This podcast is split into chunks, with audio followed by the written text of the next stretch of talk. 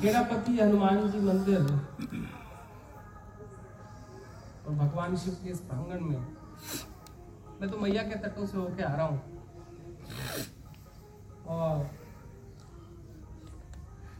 घटनाएं कि लगभग लगभग हर 2-3 दिन में हनुमान जी अपने पास बुला लेते हैं। हर 2-3 दिन में हनुमान जी कहीं ना कहीं बुला लेते हैं। मुझे लगता है कि कोई शनिवार कोई मंगलवार ऐसा रहा ही नहीं जहाँ पर हम वैसे स्थानों पर रुके नहीं। वो उनकी कृपा रही है। वो ऐसा लगता है कि साथ में चल रहे हैं और आशीष का हमको वो भी मिला, क्योंकि मैं जब आज हम जब निकले थे तो मैया की जो परिक्रमा है वो तीर्थों की परिक्रमा है। मैं लगातार एक बार परिक्रमा के क्षेत्र में और जो आने वाले परिक्रमा वाले हैं उनके लिए भी कह रहा हूँ कि मैया की जो दिव्य परिक्रमा है वो उसके दिव्य जल उसके दिव्य के साथ साथ भारत के पूरे सनातन साक्ष्य की परिक्रमा, क्योंकि भारत का पूरा सनातन परिचय कहीं मैया के घाटों पर है। तो कल भी ऐसा हुआ था और कि जब मैंने कल हम करौली भी थोड़ा लेट ही पहुंचे थे मेरे ख्याल से, और आज तो ऐसा हुआ कि करौली से हम लोग निकले तो जो जानकारी जितने किलोमीटर की थी कि जितने किलोमीटर हम जाने वाले हैं, आज हम सबसे ज्यादा किलोमीटर चले हैं। अभी तक की 49वें दिन तक आज हम 36 किलोमीटर चले हैं। अच्छा, इसमें महत्वपूर्ण बात ये रही, मुझे लगा कि जैसे यहाँ करौली के कुछ लोग बैठे हुए हैं, आप बैठे हुए हैं, मैंने करौली में कहा था कि ऐसा लगा कि मैया का बहुत आशीर्वाद करौली वासियों को भी था, क्योंकि वो प्लान धीरे धीरे बदल रहा था, क्योंकि मुझे तीर्थों की ओर जाना था। लेकिन करौली के लोगों से जितेंद्र जी ने कितने महीनों पहले जब चर्चा की थी और एक उनका आग्रह भी था, तो एक बात करके आए थे कि हम पहुंचेंगे, तो कल हम उल्टा रूट बनाते हुए करौली पहुंचे। आज भी हो ऐसा रहा था कि वराह तीर्थ के लोग, मैं थोड़ा आप लोग जिसे वर्धा कहते हैं, वर्धा कहते हैं, आप भ्रंश है, थोड़ा बंद कर दीजिएगा, उसे वराह तीर्थ कहिएगा।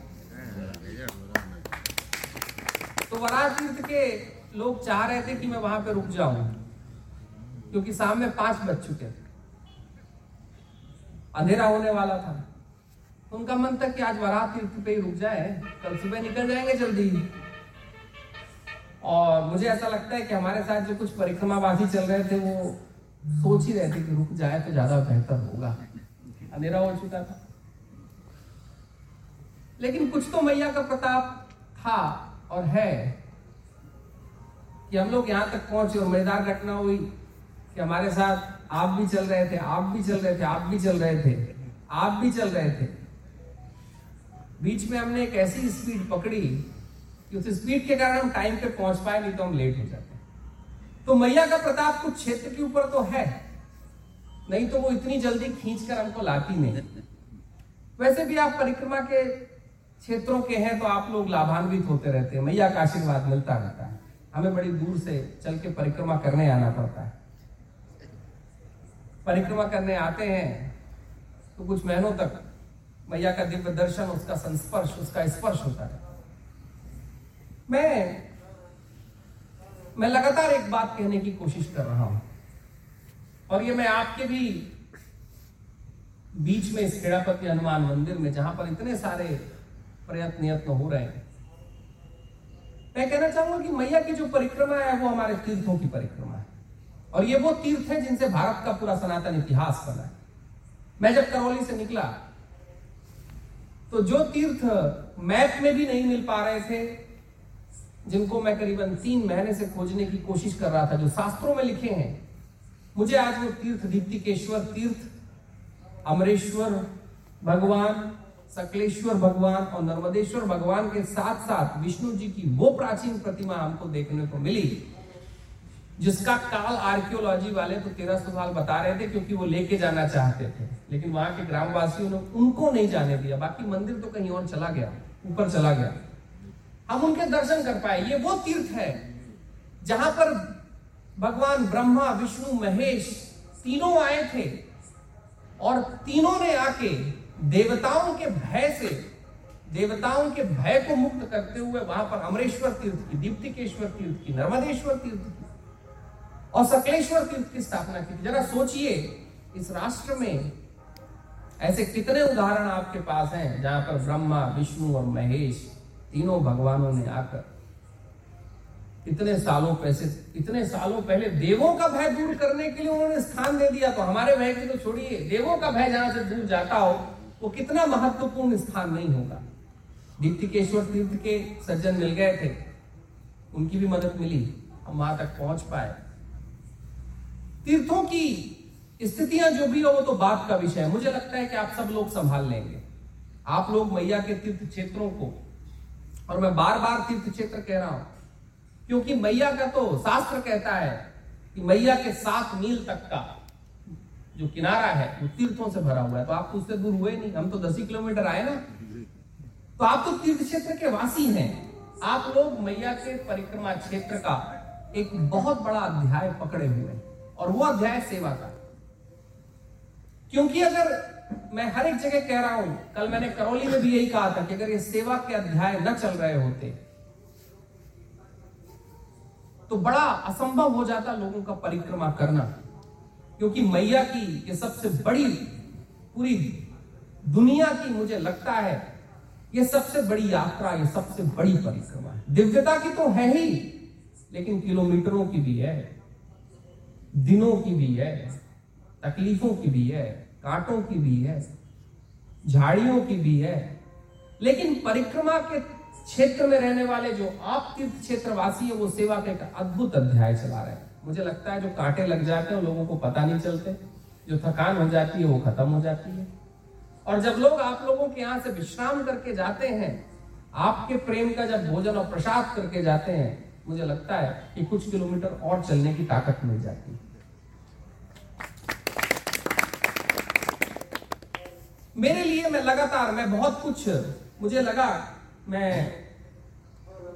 मुझे ऐसा लगा था कि स्थानीय क्षेत्रों में हमारे अपने तीर्थों के बारे में हमारी स्पष्टता होगी, लेकिन पिछले कुछ दिनों में लगा कि मुझे लगता है तीर्थों के बारे में स्थानीय क्षेत्रों में बात करनी आवश्यक है। इसलिए लगा क्योंकि तीर्थों की जो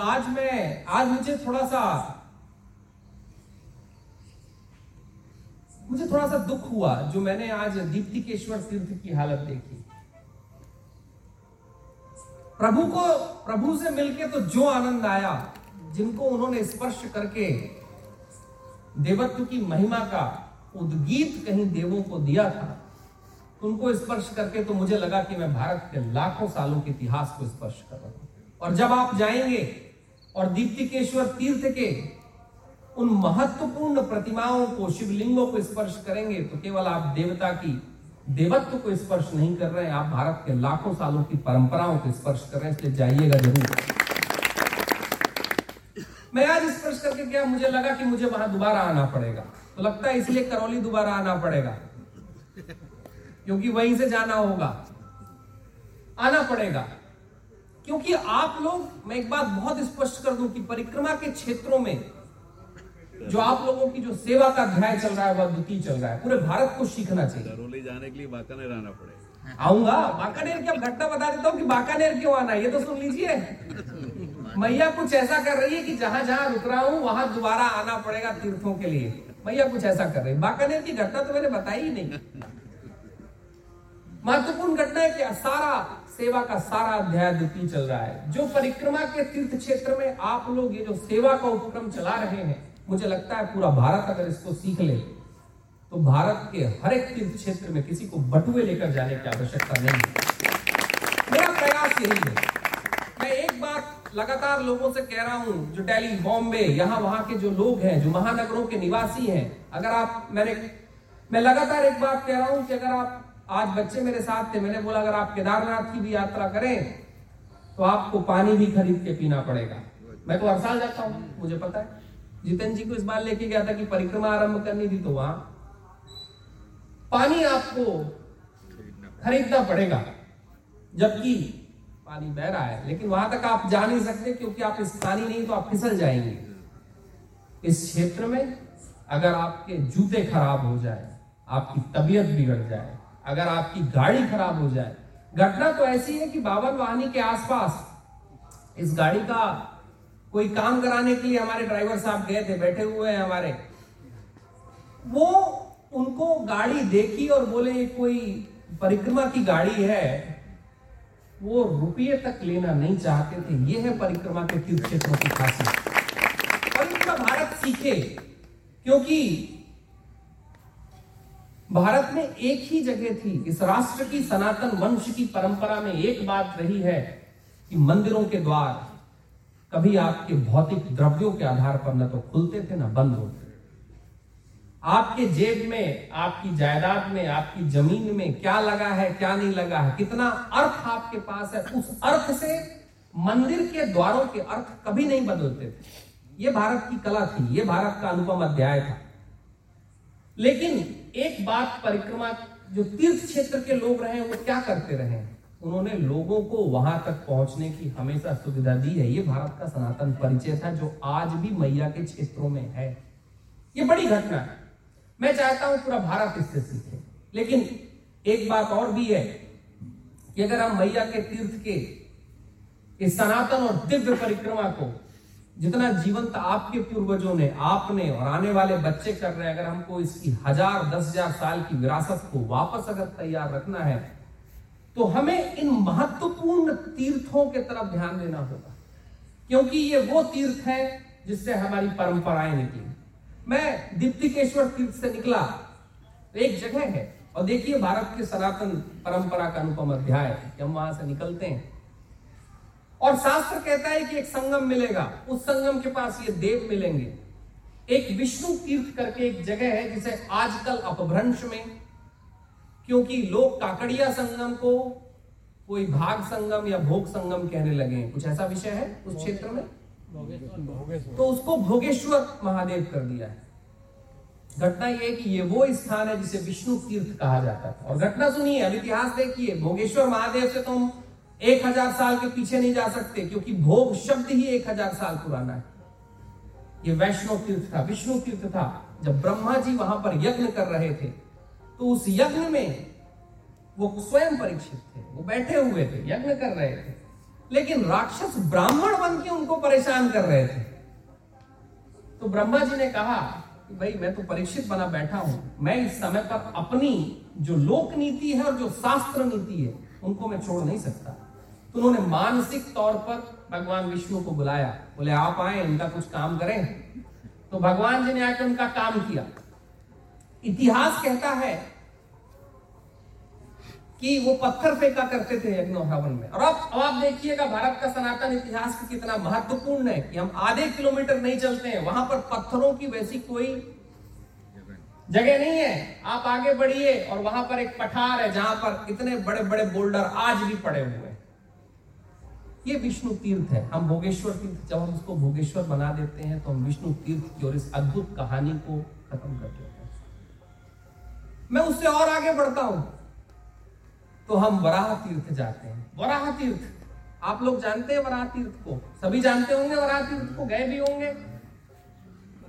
सोचिए इस पूरी परिक्रमा के मार्ग में वराह कल्प का मंदिर होना, ये मुझे लगता है कि उन सब के लिए एक जवाब है कि भारत का इतिहास कितना पुराना है। वराह कल्प, और कहानी ऐसी है, भारत की राष्ट्र का सनातन इतिहास कहता है कि ये वो जगह है जिस जगह पर वराह रूप में भगवान जी आए थे और उन्होंने पाताल से वेदों को और धर्म को वापस स्थापित किया था। ये शास्त्र कह रहा है, और वो शास्त्र कह रहा है जिसकी परंपरा लाखों सालों की है। और हम आज जाते हैं और हमको वो तीर्थ मिलते हैं। जब हम वहां जाते हैं और मैया के किनारे पर जब हमको ये तीर्थ मिलते हैं तो केवल दिव्यता का परिचय नहीं होता, ये केवल भगवान से हमको आशीर्वाद नहीं मिलता, ये केवल उनकी प्रतिमा का आचमन करके उनके नीचे बैठकर आनंद लेकर ध्यान बस में नहीं बैठ पाते। हम उन करोड़ों सालों की परंपराओं के अध्याय को भी जीवित कर देते हैं जहां से हमारा धर्म बना है, जहां से हमारे शिखाएं बनी है, जहां से हमारा ये जल की दिव्यता बनी है, जहां से टीके बने हैं, जहां से दीपक बना है। अगर इन महत्वपूर्ण है, और अभी इतने में अगर बात करने लगूंगा तो बहुत लेट हो जाएगी। अभी तो कल 6 और तीर्थ पढ़ने वाले, जहां जहां मुझे जाना और उसकी तैयारी बच्चों को करनी है।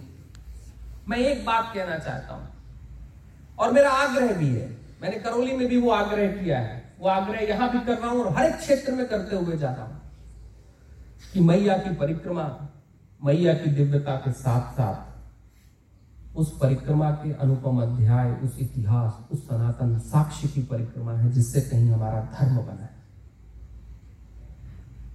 और धर्म बना है हमारे शास्त्रों से, और शास्त्र बने हैं ऋषि कुल की परंपरा से, देवताओं के अध्याय से। जब हम तीर्थों पर जाते हैं तो केवल भगवान का परिचय प्राप्त नहीं करते, हम शास्त्रों का अलंकरण भी स्वीकार करते हैं। और जिस समाज में शास्त्रों का अलंकरण स्वीकार किया जाता है वो राष्ट्र सदैव सनातन होता है, सदैव सनातन। असल में मैया की परिक्रमा सनातन अध्याय की परिक्रमा है। ये आपको लोगों को बताना होगा, जो लोग तीर्थ छोड़ते हुए आगे बढ़ते हैं उनको आपको बताना होगा। मैं तो बताऊंगा ही, लेकिन आपको भी कहना होगा। अरे करौली वाले कहेंगे दीप्तिकेश्वर तीर्थ नहीं गए, तुम्हारी परिक्रमा का कोई अर्थ नहीं, घर जाओ। अरे वराह तीर्थ नहीं गए, घर जाओ। अगर आपने आगे बढ़ के नर्मदेश्वर महादेव नहीं गए, घर जाओ। सौर तीर्थ नहीं गए, घर जाओ। बावन वाहनी नहीं गए, घर जाओ। जिस दिन हम मैया की परिक्रमा के अध्याय में जो था, पहले मैया की परिक्रमा तीर्थों की परिक्रमा, हमने ये कर लिया तो एक सेवा के साथ हमने एक और सेवा जोड़ ली, और वो सेवा है सनातन सेवा। भोजन की सेवा अनुपम है, यह अध्याय अनुपम है। इसके साथ और जो कुछ जोड़िए, आप कपड़े दीजिए, आप सब कुछ करिए, लेकिन साथ ही साथ सनातन सेवा का एक अध्याय और जोड़ना होगा, जो तीर्थों के तरफ गमन होगा। जब तीर्थों के तरफ परिक्रमा वासी जाएंगे, अगर मैं तो कहता हूं मैंने कि भाई अगर भगवान जी वहां आकर विराजे तो एक बात तो तय है, उस क्षेत्र में जरूर कुछ खास है। तो एक बार पहुंच जाए, क्योंकि मैया की परिक्रमा तो कहीं उस संसार का उदय है, जिस संसार के उदय में हम उनसे परिचित होते हैं जिनसे परिचय होने का कोई सवाल ही नहीं था। भाई अगर मैया की परिक्रमा नहीं होती तो कहीं मैं आपके इस महत्वपूर्ण स्थान पे होता, असंभव था, असंभव होता। ये मैया की परिक्रमा है, जिस परिक्रमा के कारण मैं तीर्थों पे जा पाया, आप तक आ पाया। घटना ये भी है जो मैं अंत में कहूंगा, और फिर सबको मैं भोजन के लिए करूंगा, नहीं तो बात लंबी हो जाएगी। आज लेट हो गया, मन मेरा बहुत था कि आप लोगों के क्षेत्रों में जो एक अद्वितीय काम चल रहा है उसमें तीर्थ सेवा का भी एक अध्याय चले। मेरी कोशिश है कि तीर्थों की बातों को और आगे लाया जाए शास्त्र के प्रमाण के साथ, क्योंकि हुआ क्या मैं आपको बता दूं। और यहां पर जो लोग की जो महत्वपूर्ण विष्णु तीर्थ है उसके बारे में कहीं से पता नहीं कौन सी कहानी आ गई कि ये भृगु ऋषि का स्थान है। अब देखिए घटना, तर्क देखिए, क्योंकि भारत का तो सारा सिद्धांत तर्क पे है। क्या कभी बेटा बाप के नाम पर बैठता है? क्या कभी बेटा बाप की गद्दी पर बैठता है जब तक बाप होता है? कभी नहीं।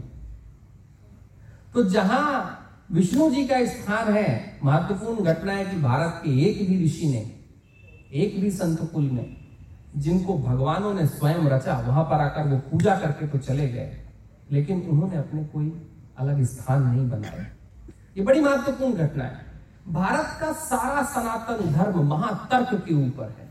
जब हम तर्क करना खत्म कर देते हैं तो हमारे तीर्थों के नाम तक बदल जाते हैं। पीछे तो हुआ यह कि तीर्थों के नाम तक बदले हुए हैं, मैंने उनको सही कराया गूगल में, तीर्थों के नाम ही बदल दिए गए। असल में तीर्थों के जब नाम बदल दिए जाएंगे और हम कहानियां कुछ और जोड़ लेंगे तो ये जो बच्चे बैठे हुए हैं जब ये कल बड़े होंगे तो ये कहेंगे अरे कहाँ का विष्णु तीर्थ, स्कंद पुराण की पूरी घटना झूठी है, क्योंकि हमारे चाचा जी तो कहते थे कि वो भृगु क्षेत्र है। हमने अपने इतिहास को स्वयं ही झूठा बना दिया, और ऐसे ही हम अपने इतिहास को 70 सालों से झूठा बना रहे हैं। मैं 70 साल का एक उल्लेख मैया के परिक्रमा पथ में इसलिए कर रहा हूं कि अभी 2-3 दिन में मैं कुछ मार्गों के बारे में आने वाले कल परसों बात करूंगा कि मैया के परिक्रमा क्षेत्र का मार्ग क्या था, मार्ग बदला गया है।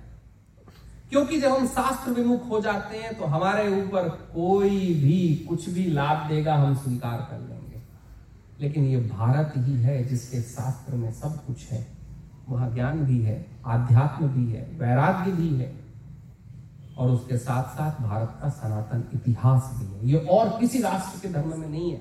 और मैं उन सारे धर्मों को जानने के बाद आपसे बात कर रहा हूं। मैं सनातनी हूं इसलिए बात नहीं कर रहा, मेरा अध्याय तो उनके बीच बीता है जो कहीं जूइश हैं, जो कहीं क्रिश्चियन हैं, कहीं कुछ और हैं। उनको जानने के बाद मैं कह रहा हूं कि हमारा ही इतिहास है, हमारा ही शास्त्र है जिसके पास आध्यात्म भी है, ध्यान भी है, वैराग्य भी है, रीति भी है, कुल भी है और इतिहास भी है।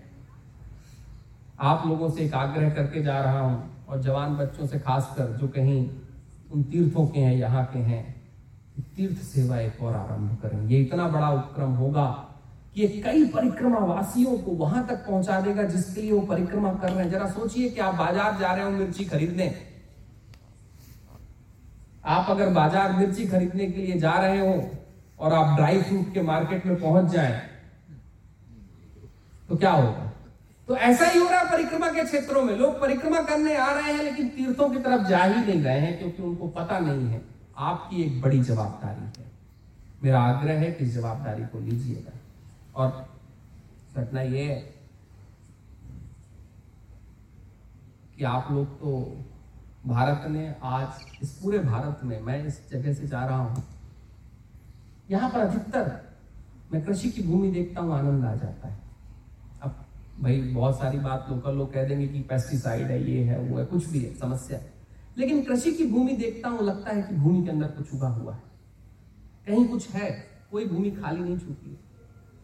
और भारत ही एक ऐसा राष्ट्र है जिस राष्ट्र में और जिसकी सनातन परंपरा में कृषि के पदार्थों का उपयोग होता है। अक्षत, पुष्प, घृत, घी, जोड़ते चले जाइए आप। कोई ऐसी चीज नहीं है जो इस राष्ट्र की परंपरा से कृषक ने बनाई और उसका उपयोग शास्त्र ने कहीं परमात्मा की पूजा के लिए न किया।